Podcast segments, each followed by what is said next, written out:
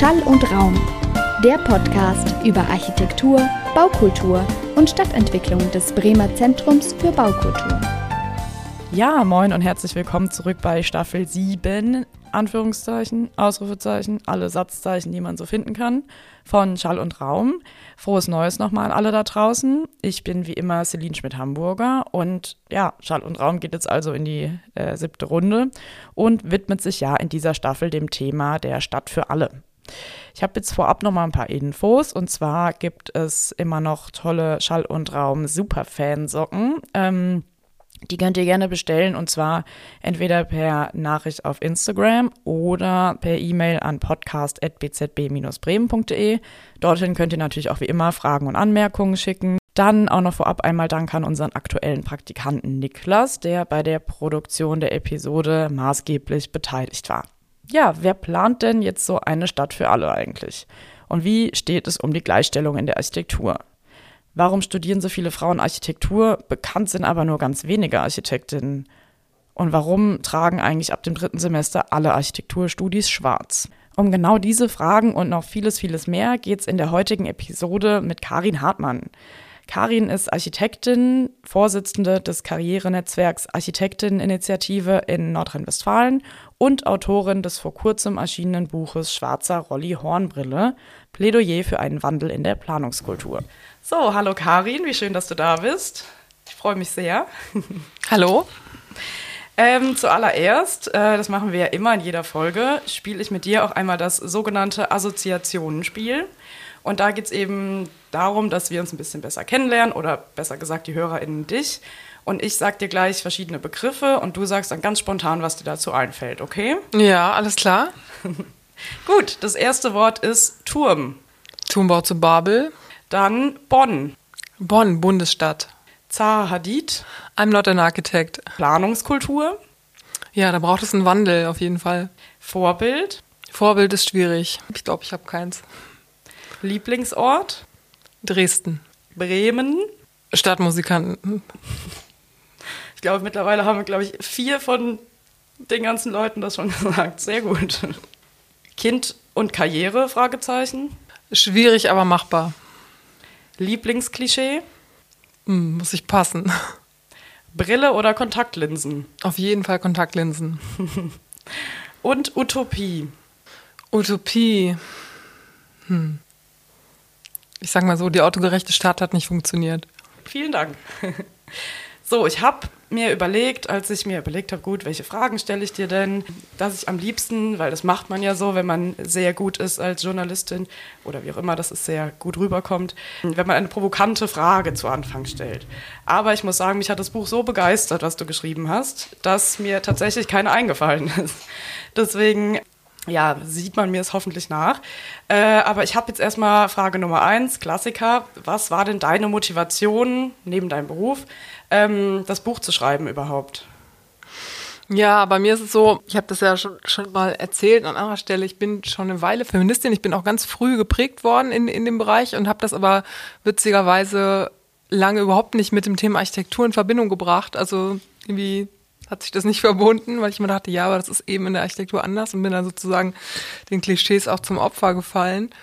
Und äh, dann kam aber eben die, die Corona-Pandemie und da habe ich gemerkt, oha, irgendwie, ähm, da muss man jetzt einfach mal noch ein bisschen mehr machen als eine Kolumne schreiben oder einen Artikel schreiben, weil mir wurde irgendwie klar, dass Gleichberechtigung, Gleichberechtigung nicht linear umgesetzt wird, sondern es kommt eine Krise und wir stehen als Frauen buchstäblich wieder am Herd. Und so habe ich im Grunde entschlossen, was Längeres dazu zu schreiben. Und wie war das dann mit dem Verlag? Also waren die da direkt happy? Bist du da auf offene Türen gestoßen oder? Ja, tatsächlich schon. Also das fiel so in die Zeit, wo das, ja, wo das auch aufkam. Und das ist ja schon eine längere Zeit en vogue so. Und äh, doch, also das muss, das war wirklich durchgehend positiv, muss ich sagen. Hatte ich aber nicht unbedingt erwartet. Also hat mich gefreut, aber ähm, ich hatte nicht damit gerechnet unbedingt. Hast du dich da auf einen längeren Kampf eingestellt? naja, man hört das immer so, ne? So, ja, hier und keine Ahnung, 70 Mal eingesendet. Okay, aber das ist natürlich jetzt auch ein wissenschaftlicher Verlag, wo man sozusagen die Sponsorengelder mitbringt. Das ist vielleicht nochmal was anderes. Aber trotzdem, natürlich steht Jovis dann für das Thema und ähm, ja. Ähm, genau, in Deutschland ist es ja so, hier auch an der Hochschule Bremen, in der wir ja gerade sitzen sogar, im Büro in der Fakultät äh, für Architektur, sind ja mittlerweile 60 Prozent der Studierenden weiblich. Und wenn man sich jetzt mal anschaut, wie quasi im engeren Sinne Architektinnen, Architekten, die müssen ja in der Architektenkammer eingetragen sein, um sich so bezeichnen zu dürfen, sind es allerdings nur 37 Prozent. Und da fragt man sich, warum? Was sind da die neuralgischen Punkte? Wo verlieren wir die Frauen, beziehungsweise auch nicht-binäre Menschen? Kannst du dazu was sagen? Ja, zunächst mal mit diesen Zahlen. Also das ist ja so, wir haben natürlich erstmal dann eine Datenlücke zwischen den eingetragenen Architektinnen und den Absolventinnen, weil alle, die entweder den Beruf direkt verlassen nach dem Studium oder als angestellte Architektin arbeiten, sind einfach in der, in der Statistik nicht drin. Und ähm, insofern hört sich das erstmal krass an, aber ja, da, also da müsste man eigentlich erstmal forschen.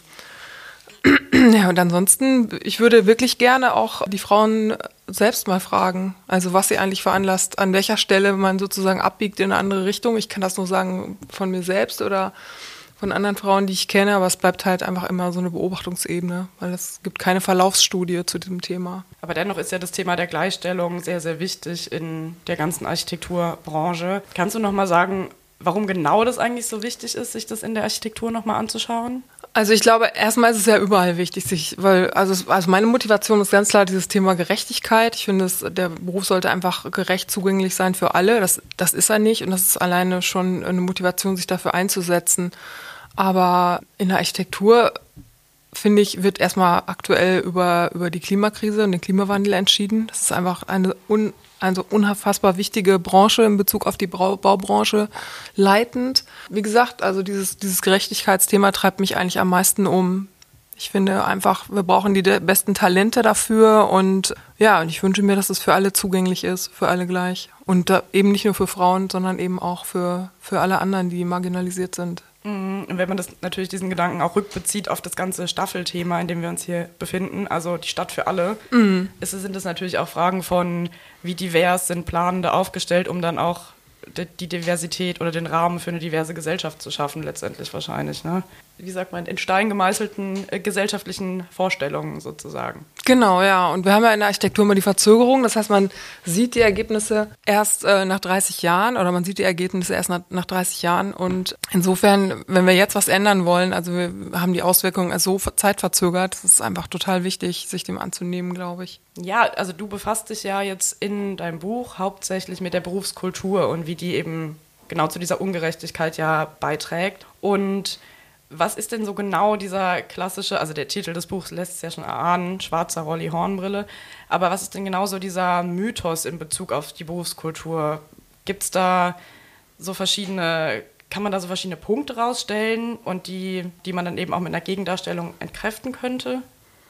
Also nach meiner Analyse ist es so, dass, äh, dass das Berufsbild darauf beruht, dass alles Weibliche abgespalten worden ist. Alles, was feminin war, war wurde als weniger interessant gelabelt und so sind viele wichtige Punkte, allein das, äh, das Schützende zum Beispiel in der Architektur oder, oder auch das, äh, das sich kümmern in der Architektur. Das kommt jetzt wieder mit Ausstellungen wie Sorge in dem Bestand, wie, wie Critical Care, dass man einfach merkt, ja, also es, es gibt nicht nur dieses, diese, diese Architektur des großen Wurfs auf der, auf der grünen Wiese, sondern geht auch noch um ganz andere Aufgaben. Das ist eben kein Zufall, dass es rausgefallen ist, sondern es ist sozusagen in der historischen Genese äh, so entwickelt worden.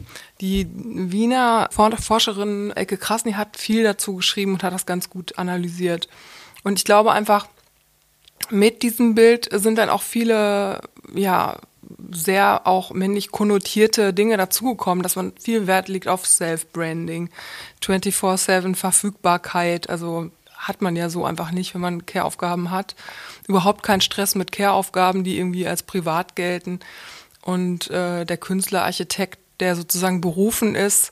Und das lässt ihn eben auch mit seinem Werk verschmelzen. Und ja, und ich glaube, die Meister der Moderne haben das einfach nochmal verstärkt. Die haben, es, die haben sich ja so extrem stilisiert selber. Äh, Le Corbusier, Marcel Breuer, mit visuellen Merkmalen, also Brille, Backenbart, teilweise Glatze, schwarze, schwarze Kleidung. Und Später ist das gemündet in das Star-Architektensystem, wo es, wo es im Grunde auch wieder so ging, dass einer steht vorne und das ganze Team dahinter wird unsichtbar. Und ich finde, es entspricht einfach überhaupt nicht mehr unserer Zeit heute und es stimmt auch einfach nicht. Auch das ist total ungerecht, ja, dass da irgendwie das Team einfach verschwindet hinter so einer singulären Autorenschaft. Mhm. Aber wir fallen direkt gleich drei verschiedene Richtungen ein, in die man jetzt weiter das Gespräch führen kann. Zum einen würde ich vielleicht erstmal anfangen mit dem Thema Studium, ne? weil ich meine, das ist ja das, wo diese ganze Berufskultur ja auch eingeübt wird. Und also ich habe ja hier auch einen Lehrauftrag an der Hochschule und ich war in dem ersten Seminar, was ich gegeben hatte, wirklich echt schockiert, dass das für die Studis so normal ist. Das hat man dann ja gesehen an den Uhrzeiten, wann die ihre Sachen abgegeben haben zum Beispiel dass es so völlig normal ist, diese langen Nachtschichten, dass es irgendwie diese hohe Konkurrenz gibt. Die haben auch viel ähm, darüber berichtet, dass auch die Dozierenden das auch aktiv irgendwie auch befeuern, diese Art zu arbeiten. Und äh, wenn man das nicht macht, das eher so als in Anführungszeichen faul äh, dargestellt wird. Und das fand ich echt ziemlich äh, erschreckend. Kannst du dir vorstellen, also woher das kommt? Weil die Leute, die ja hier dozieren, waren ja auch mal Studis und ja, finden das ja wahrscheinlich auch nicht so super, oder? Also woher kommt das und kann man da irgendwie aktiv gegensteuern? Ja, ich glaube, dieses, dieses äh, Narrativ es wird schon eingeübt im Studium und äh, ich sage immer so, ab, ab dem dritten Semester tragen alle schwarz. Im ersten und zweiten noch nicht. Also so meine Beobachtung. Ähm, ja, man kann schon gegensteuern. Ich glaube, dass dieses selbstausbeuterische Verhalten in Anführungsstrichen dass das eben früh eingeübt wird. Und ich glaube, das hängt damit zusammen, dass der Beruf immer noch als, als äh, Berufung angesehen wird und wozu man berufen ist, das macht man ja gerne. Und was man gerne macht, das mhm. macht man eigentlich unentgeltlich und natürlich auch den ganzen Tag, weil eigentlich arbeitet man gar nicht wirklich. Und ich meine, das ist natürlich Quatsch. Und dagegen wehren sich ja inzwischen ganz viele. Es gibt also verschiedene Initiativen, es gibt erste Gewerkschaften, wo Architekten sich verorten, um einfach zu sagen, ja, Architecture is Work, also ganz klar. Und ich denke schon, dass man im Studium da auch äh, schon früh ja Signale setzen kann dagegen. Also dazu würde für mich eben auch gehören, dass man, dass, dass, es, dass es Begrenzungen gibt, dass man sagt, ja, so, für, so und so viel Zeit äh, solltet ihr dafür einsetzen und mehr, mehr nicht. Also dass es nicht immer alles nach oben offen ist. Und was ich auch wichtig finde, ich bin mir nicht sicher, dass es heute noch so ist, ich habe es in verschiedenen Studien mal so anklingen hören, dass die Kritik auch immer noch sehr persönlich ist. Und in dem Moment, wo man da persönlich sozusagen mit drin ist und es nicht nur darum geht, ich bin jemand und ich studiere etwas, also da verschmelzen ja dann auch so Ebenen und ich finde, nach einer, nach einer vernichtenden Kritik drei Nächte durchzumachen, das kann auf keinen Fall honoriert oder erwünscht sein. Das ist einfach nicht gesund. Und diese gesamte ja, Mental Health Geschichte sollte viel mehr positiv unterstützt werden und auch mit Ansprechpartnern und so weiter. Ich weiß nicht, ob es das schon so gibt, aber das würde ich mir im Architekturstudium total wünschen. Ja, voll. Welchen Punkt ich auch ganz spannend finde, ist, dass die Architektur ja ein Studium ist, was ja erst formalisiert wurde aus der Praxis kommend sozusagen und dementsprechend ja auch hauptsächlich in Deutschland an Hochschulen gelehrt wird und ja weniger an Universitäten. Und deswegen wird ja weniger Forschung auch betrieben mhm. äh, an Hochschulen. Und es gibt, das schreibst du in deinem Buch ja auch, und das war mhm. mir noch gar nicht so richtig klar, weil ich immer dachte, es gibt eine riesen Forschungslücke, aber die gibt es ja eigentlich gar nicht. Es wird ja ziemlich viel zu dem Thema ja schon auch geforscht. Es kommt einfach nur nicht an. Ne? Also, mhm. Also, dass es da so eine große Dissonanz gibt mhm. in den Lehrplänen an den Hochschulen. Wie schaffen wir es denn? Und vielleicht auch so als konkrete Tipps jetzt auch für äh, Lehrpersonal, wie schafft man das denn, das ein bisschen besser zu integrieren in den Studienalltag? Ja, das ist auch eine persönliche Interessensfrage. Also ich finde ja an der, an der Hochschule ist eigentlich äh, am schnellsten Änderung möglich. Also bis man so Strukturen in Institutionen oder Büros ändert, das wird eine Weile dauern, also regelt vielleicht der Markt. Aber ich meine, im Studium gibt es ja die Möglichkeit, einfach Themen zu setzen. Man kann äh, jetzt gerade im Bereich feministischer Praxis total man kann die, die Leistung von Frauen nach vorne stellen, man kann äh, diskutieren, welche Diskriminierungsstrukturen es gegeben hat. Vor allen Dingen kann man aber auch erstmal überhaupt äh, lehren, wissenschaftlich zu arbeiten. Das habe ich zum Beispiel nicht gelernt im Studium. Und ich glaube, wenn man das lernt, äh, dann kann man es auch, lernt man es auch zu schätzen. Also man weiß, äh, wie Wissenschaft funktioniert, dann schätzt man das ganz einfach und kann gleichzeitig sich Themen reinholen und kann aber auch sagen, darüber schreibe ich jetzt selbst einen Artikel, der fundiert ist und veröffentliche den und den, den Studierenden allein diese Mittel an die Hand zu geben, finde ich schon total wichtig. Mhm. Ich finde, es passt auch ganz gut zu so einem quasi der zweiten Abbiegung, die, die ich vorhin schon mal so ein bisschen äh, angespielt hatte. So dieses Thema, wie Wissen generiert wird oder auch dokumentiert wird, gerade ne, welche ForscherInnen sich mit welchen Architektinnen jetzt äh, in dem Beispiel beschäftigen und da eben Quellen generieren, auf die sich ja dann wieder berufen wird und so weiter gibt es ja dieses Phänomen, dass es oft weiße Männer machen, die das dann wieder über weiße Männer machen, sich gegenseitig zitieren und dadurch eben auch äh, mhm. so graduell eben Menschen oder ja Frauen dann eben auch verschwinden in, ähm, in der öffentlichen Wahrnehmung.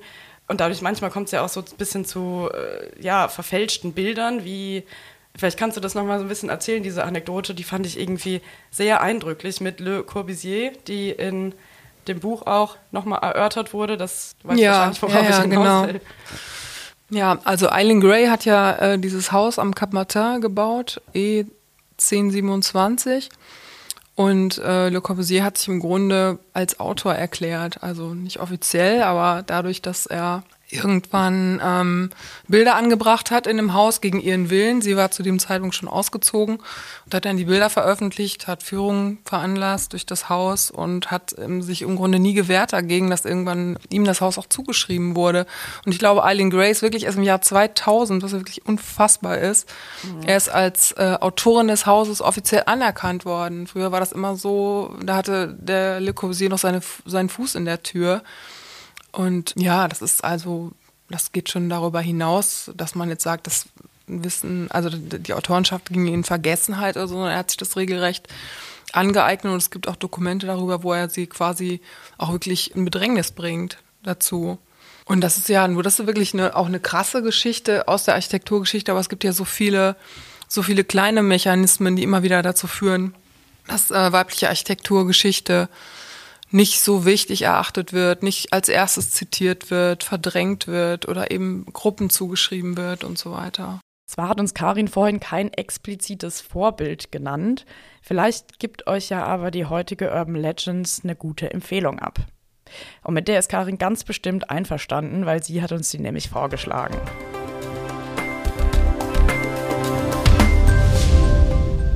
Urban Legends Afaina de Jong is not your typical architect. Was hat das denn zu bedeuten? Afaina de Jong ist eine niederländische Architektin. Mehr noch, sie beschäftigt sich zudem mit den Verschränkungen zwischen dem Gebauten und dem Drumherum. Also dem städtischen Kontext, aber auch den sozialen Auswirkungen der gebauten Umwelt. Kern ihrer Arbeit ist die Beschäftigung mit Diversität, sowohl unter Planenden als auch in der Gesellschaft. Ihre Arbeitsphilosophie eine feministische Praxis, die den Wandel in sozialen und räumlichen Fragen fördert und Unterschiede berücksichtigt. Ihr Architekturbüro Afarae hat sie 2005 mit gerade einmal 28 Jahren in Amsterdam gegründet. Ihr Stil aus knalligen Farben, geometrischen Formen und geradlinigen Mustern schafft Blickbeziehungen und bricht oder wirft diese zurück. Dadurch wird die Verbindung zwischen Kunst, Architektur und Betrachterinnen ins Zentrum gerückt.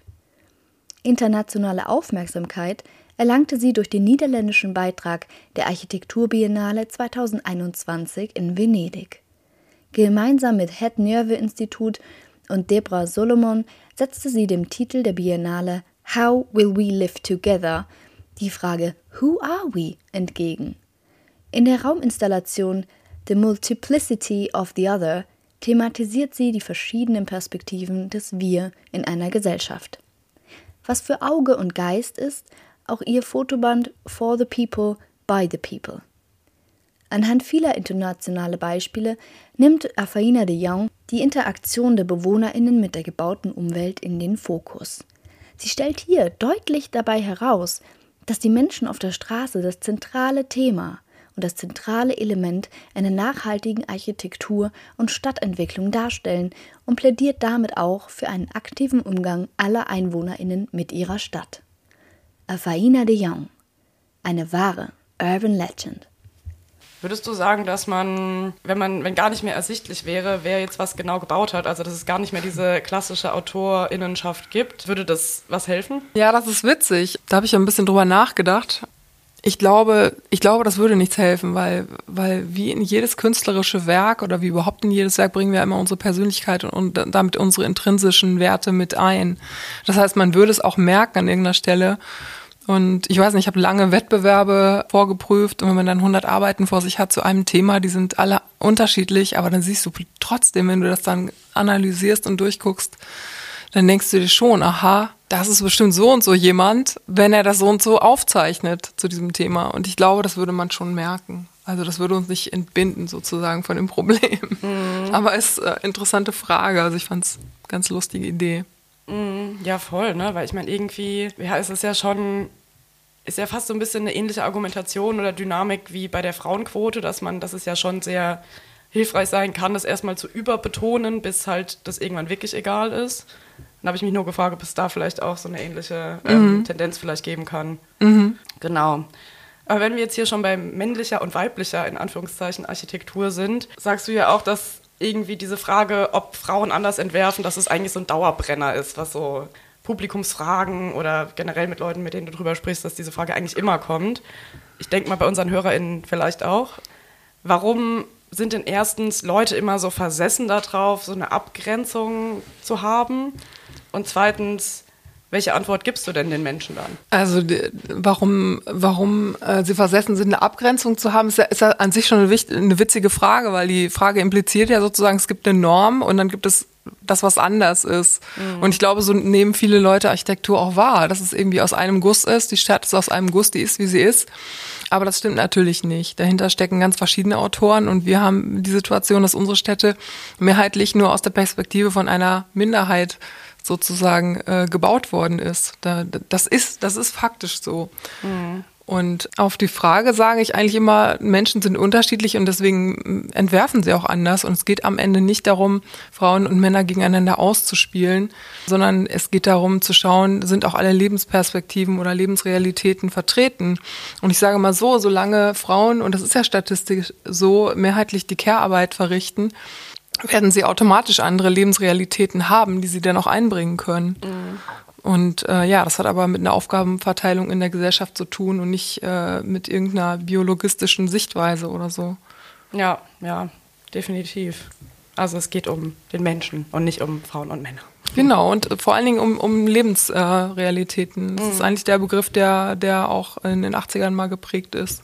Ja, ja das finde ich eh so spannend, wenn man sich mal damit befasst. Das sind ja auch Themen, die sind seit 50 Jahren in der Diskussion. Ja, das ist so erschreckend, echt. Also, ja, mhm. naja, ist ja nicht das einzige Thema, wo das schon sehr lange in der Diskussion ist und immer noch nicht so wirklich viel passiert, außer es wird ganz, ganz schlimm. Das stimmt, aber ich finde, was anders geworden ist, ist jetzt, es gibt einfach totales Interesse daran. Also mhm. die Leute hören zu, die Leute wollen wissen. Mm, und es ist nicht mehr so ein, ach, jetzt machen wir mal ein Heft über Frauen-Ding, sondern es geht eher um, um, um die gesamte Perspektive. Und äh, also ich finde, im Moment ist es ein, auf einem guten Weg und es ist nicht nur ein Trendthema. Hm, das ist gut. Ich meine, die Frage hätte ich auch nochmal äh, gehabt, weil ich meine, es ist ja schon so, dass es sehr präsent ist und man mittlerweile auch Geld damit verdienen kann, ne? mit wie du, die jetzt ein Buch darüber schreibst zum Beispiel. Ähm, und das hattest du ja vorhin auch schon so ein bisschen angesprochen, warum du überhaupt auf die Idee gekommen bist, das Buch zu schreiben, dass ja in Krisenzeiten oft Frauenrechte wieder eingeschränkt werden. Und das war ja seit der, also seitdem es Frauenbewegungen gibt, ja immer der Fall. Ja, und da ist natürlich auch so ein bisschen die Befürchtung da, ob es sein kann, dass dann vielleicht irgendwann, wenn die Krisenlage, die ja eh schon sehr angespannt ist mit, mittlerweile, noch schlimmer wird und es dann vielleicht auch zu einer ja, geringeren Nachfrage in der Baubranche generell auch irgendwann führt ob solche Themen dann wieder eher in den Hintergrund rücken. Also das kann ich mir eigentlich immer vorstellen, gerade weil, ja wie gesagt, die, die Corona-Pandemie war da, glaube ich, mein Erweckungserlebnis. Da habe ich wirklich echt gedacht, das kann überhaupt nicht wahr sein nach ein paar Monaten. Und äh, eigentlich zog es sich ja über mehrere Jahre. Und ja, und im Moment, ich finde, wir sind ja im Moment in so einer Situation, wo wir uns gar nicht ausdenken können, was als nächstes passiert. Also das, wir, wir gewöhnen uns an absolute Schockmeldungen. Mhm. Und die wenigen, die wenigsten Leute wissen einfach, wie diese Themen auch so miteinander verknüpft sind. Also Chancengleichheit, wie sich das einfach auswirkt und dass es viele Krisen auch einfach verhindern würde. Und ich glaube schon, dass es im Zweifel wieder nachrangig betrachtet wird. Aber es gibt natürlich jetzt auch eine kritische Masse, die sich darum kümmert. Und die Frauen wehren sich und sitzen teilweise in Entscheidungspositionen in Medien, haben Stimme und sprechen auch. Und das ist eben, wird da nicht so einfach mit, mhm. dem, mit dem Rollback. Ja, voll. Also, hm. Was kannst du denn so sagen in Bezug auf die Rolle der Medien? Also erstmal, vielleicht kannst du kurz einmal nochmal sagen, welche großen relevanten Medien es überhaupt gibt in Bezug auf Architektur und wie da, ja, also ob man da, daraus eben auch so eine Schieflage in den Strukturen eben ablesen kann. Also ich meine, relevante Medien, was gibt es? Es gibt die gängigen äh, Zeitschriften, Bauwelt, Baumeister, ähm, die Architekt, AIT vielleicht noch. Ich denke schon, dass die Medien eine Verantwortung haben bei dem Thema, weil Sichtbarmachung hat auch immer mit Öffentlichkeit zu tun und die Frage, wird berichtet über eine Ausstellung oder nicht, das liegt ja eben dann auch in der, in der Entscheidungsgewalt der Redaktion.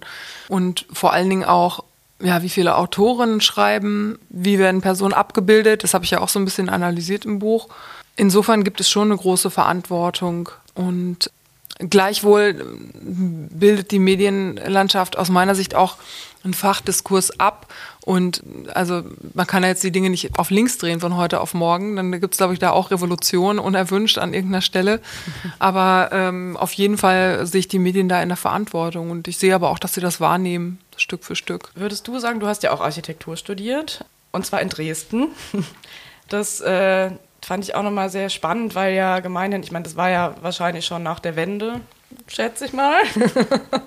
ja. ähm, und gut, da war dann wahrscheinlich die, da war die gesellschaftliche Zusammensetzung dann sowieso nochmal eine andere als vorher, aber ähm, die Rolle der Frau in der DDR war ja na, schon auch ein bisschen eine andere als in der BRD. Hast du das da gemerkt im Studium? War das da irgendwie relevant?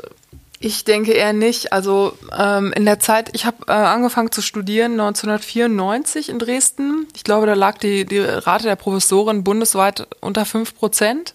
Und ja, im Osten, ich glaube, wie im Westen gab es halt irgendwelche alten weißen Männer, sorry, aber war halt so, mhm. die Professoren waren. Und äh, in Dresden gab es noch ein paar resolute Oberassistentinnen, die vielleicht dazu kamen. Aber so grundsätzlich ist es, glaube ich, äh, nicht so unterschiedlich gewesen. Also ich meine, in Ostdeutschland ist es halt so, ich glaube, es wird grundsätzlich hat man ein entspannteres Verhältnis zu diesem Thema, wie Frauen arbeiten äh, und, und das verbinden mit ihrem Studium und mit, überhaupt mit ihrer Erwerbsarbeit. Aber gleichwohl ist es auch da so, dass sie, dass sie den, die, die äh, den größten Anteil der Care-Arbeit immer noch übernehmen. Also das ist mhm. äh, statistisch ist das einfach so. Von daher ist es immer so eine Sache. Also als ich Kinder bekommen habe, das war auch in Dresden, da gab es eine extrem gute Betreuungsstruktur. Das ist wirklich ein Unterschied wie Tag und Nacht. Das kann man sich echt nicht vorstellen. Also wirklich grandiose Öffnungszeiten super ausgestattete Kinderbetreuung und also da läuft man hier wirklich noch hinterher im Westen und das auch, glaube ich, heute noch. Also das ist 20 Jahre her, davon, wo ich, wovon, wovon ich jetzt rede. Das hat sich schon sehr geändert, aber ich glaube, diese, diese Grundstruktur des Studiums war schon zu vergleichen. Es liegt aber auch daran, dass viele, viele einfach übernommen wurde aus, aus, aus Westdeutschland und es wurde ja dann auch so ein bisschen vereinheitlicht. Hm, ja klar, und da gab es ja auch sehr viele ProfessorInnen, die dann vom Westen in den Osten sind und andersrum. Und, das gab es ja. auch, genau, das kam dann so Stück für Stück. Mhm. Ja. ja. ich fand es nur spannend, ich habe, bevor ich hier gewohnt habe, in Leipzig gelebt, mehrere Jahre. Mhm. Ja, sehr tolle Stadt. Allerdings, ähm, Leipzig ist echt cool. Ja. Und da habe ich irgendwie, ich weiß auch nicht wie, aber in der Zeit auch Leute kennengelernt, die eben in der DDR aufgewachsen sind, da gearbeitet haben und so. Und da waren witzigerweise, glaube ich, vier Bauingenieurinnen drunter. Mhm. Und eine habe ich kennengelernt, weil ich mal bei Pick und Kloppenburg gearbeitet habe und äh, eine von den Damen nämlich auch. Und die war aber eigentlich Bauingenieurin, hat direkt mhm. aber nach der Wende dann dort angefangen. Und das ist mir schon irgendwie sehr äh, im Hinterkopf geblieben, weil ich da auch so gemerkt habe, okay, Moment mal, das kannte ich vorher nicht, mhm. dass viele Frauen in den Berufen sind, was ja wieder so die klar gesellschaftliche Wahrnehmung ja auch widerspiegelt. Und das hat mich erstmal so ein bisschen irritiert. Mhm ja, ich glaube, das hatte ich so ein bisschen im Hinterkopf, dieses, ah ja, klar, Frauen können das natürlich auch machen. Auch mhm. wenn sie mhm. sich dann entscheiden, es vielleicht nicht mehr zu machen, aber ja, fand ich irgendwie spannend, nochmal zu hören, was du dazu sagst. Ja. Wie war denn so dein Berufsverlauf? Hast du als klassische schöpfende Architektin mal gearbeitet? Ja, ich habe äh, ich hab sozusagen die, für die Kammerzulassung gearbeitet, äh, direkt nach dem Studium und habe aber dann mich konzentriert auf die Betreuung von Wettbewerben. Und das ist eigentlich auch so eine, so eine klassische weibliche Abzweigung, weil ich halt auch Mutter geworden bin und dann war es einfach das, womit man also was man einfach sehr gut kombinieren konnte, was gut bezahlt war, damit äh, ein Kind auch groß zu ziehen. Und es war auch witzigerweise dann einhellige Meinung, dass ich mit kleinem Kind eine klassische Architekturkarriere jetzt leider nicht mehr machen kann. Mhm. Also das war so, das war, das war gesetzt, das war keine Frage oder so, sondern damals äh, war das so. Es gab keine Stellen. Die, die Stellen hatten, verdienten irgendwie super wenig und schliefen in Berlin unterm Schreibtisch. Und da konnte man kein Baby mitnehmen. Das war so, Punkt. Also mhm. da gab es auch nichts zu handeln oder so. Also insofern, ich, ich bin auch eine von denen, die sozusagen nicht in der Karriere geblieben ist, aus, aus gutem Grund. Aber ja, ich bin sicherlich auch jetzt, also es ist jetzt sicherlich auch kein klassischer Verlauf oder so. Ja, aber das würde, also greift auch schon mal so ein bisschen noch einen Ansatzpunkt auf, den ich jetzt nochmal ansprechen wollte. Und zwar, welche Optionen gibt es denn oder welche Weichen, den Beruf für Frauen attraktiver zu gestalten? Ja, das ist echt eine große Frage, weil ich glaube tatsächlich, ich meine, man kann sich das ja auch vorstellen oder man weiß es vielleicht von, von Freundinnen, an welcher Stelle entscheiden sie sich gegen so eine Branche. Das ist ja im Grunde, erstmal ist, äh, ist es ein Gefühl. Also es ist keine, es ist keine Excel-Liste, die man sich macht und macht Pro und Contra und dann sagt man, okay, ich bleib doch oder so. Sondern ich glaube, es ist einfach ein Gefühl und das hat viel mit, damit zu tun, wie die Atmosphäre ist in dem Beruf und wie der mich willkommen heißt und äh, was passiert in verschiedenen Stellen in der, in der Lebensbiografie. Und ich glaube, um dieses Gefühl zu ändern, also um quasi die Atmosphäre zu ändern, die, wie Frauen empfangen werden in der Architektur, braucht es eben diesen Kulturwandel, von dem ich auch gesprochen habe. Also das ist mehr als irgendwie, äh, die Führungskräfte machen jetzt mal drei Fortbildungen zu Diversity oder Chancengleichheit. Mhm. muss im Grunde verstanden werden, das muss gewollt werden und das muss wirklich äh, in die Filmkultur übergehen und dann braucht es ganz klare Maßnahmen, das auch umzusetzen. Also ich glaube, das ist richtig Arbeit einfach und mhm. man muss sich dafür entscheiden. Und ich glaube schon, dass es auch schon viele Büros gibt, wo das, wo das gemacht wird, aber das wird dann halt auch immer von einer starken Führung oder von einem starken Willen begleitet und somit auch von Einzelpersonen. Oder es gibt dann halt einfach frauengeführte Büros, die ja im Moment so sehr en vogue ist und mhm. sehr beliebt sind. Ja, aus gutem Grund, weil die wahrscheinlich verschiedene Strukturen erstmal gar nicht mitbringen. Klar. Man muss sich nicht das Hauptsystem ändern, sondern man schafft einfach das eigene. Genau. Zu gründen ist natürlich auch einfach äh, ein Riesending. Zu sagen, mhm. habe ich jetzt irgendwie keine Lust drauf, ich mache mein eigenes Büro, ich gestalte mir meinen eigenen, meine eigene Arbeitssituation, ich tue mich mit Freundinnen zusammen, finde ich, ist auch immer noch eine super, echt super gute, gute Idee, mit dem Thema umzugehen. Weil man dann auch wirklich prägt. Also. Ja, im wahrsten Sinne des Wortes. Ja. ja. Ja, wie hat sich denn so dein Blick auf deine eigene Arbeit äh, vielleicht auch verändert im Prozess des Buchschreibens? Also nicht nur auch auf deine Arbeit, sondern auch so in Bezug auf die Identität als Frau vielleicht oder genau, war das anstrengend, hat es vielleicht auch geschmerzt an der einen oder anderen Stelle? Wie war das so für dich? Ja, ich sag mal so, wenn man so tief eintaucht, ist es irgendwann schwierig, diese, diese lila Brille wieder abzusetzen, so. Mhm.